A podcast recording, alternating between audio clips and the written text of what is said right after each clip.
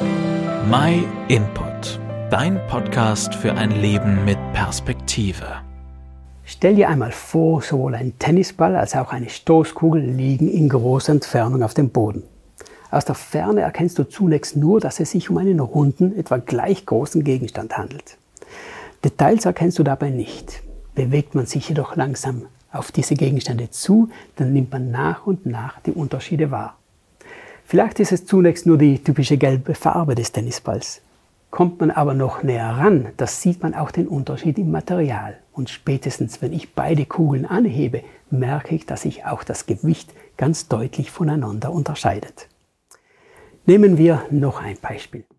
In einer größeren Entfernung liegen zwei Blätter Papier. Auf einem ist ein ausgedruckter Artikel aus einer Zeitung. Auf dem anderen Blatt steht ein wunderschöner, von Hand geschriebener Liebesbrief. Wieder erkenne ich die Unterschiede aber nur, wenn ich mich näher heranwage. Wir merken, es kommt auf die Perspektive an. Zunächst mag alles gleich aussehen, aber je mehr wir uns den Objekten nähern und uns intensiv damit beschäftigen, desto deutlicher erkennen wir die Unterschiede. Gehen wir nun einmal davon aus, dass es Gott gibt und dass er uns die Bibel gegeben hat, damit wir mehr und mehr über ihn und seine Liebe zu uns erfahren. Nun habe ich die Wahl.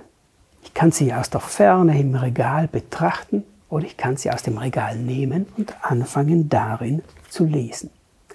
Vielleicht habe ich aber auch schon meine Vorurteile gegenüber der Bibel und Gott, also tue ich alles einfach ab und halte mich davon fern.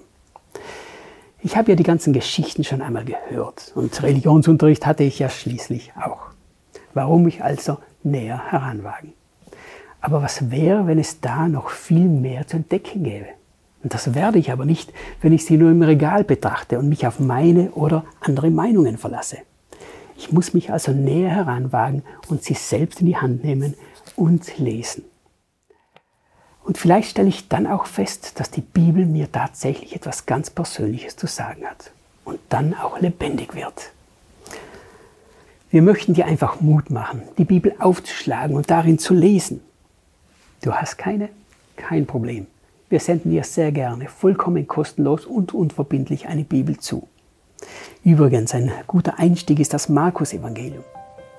Wenn du weitere Fragen hast, dann darfst du sie uns gerne stellen. Wir helfen dir gerne weiter. Vielen Dank, dass du dir den My Input Impuls angehört hast. Wenn du mehr wissen willst, geh auf unsere Website myinput.it oder folge uns auf YouTube, Facebook und Instagram.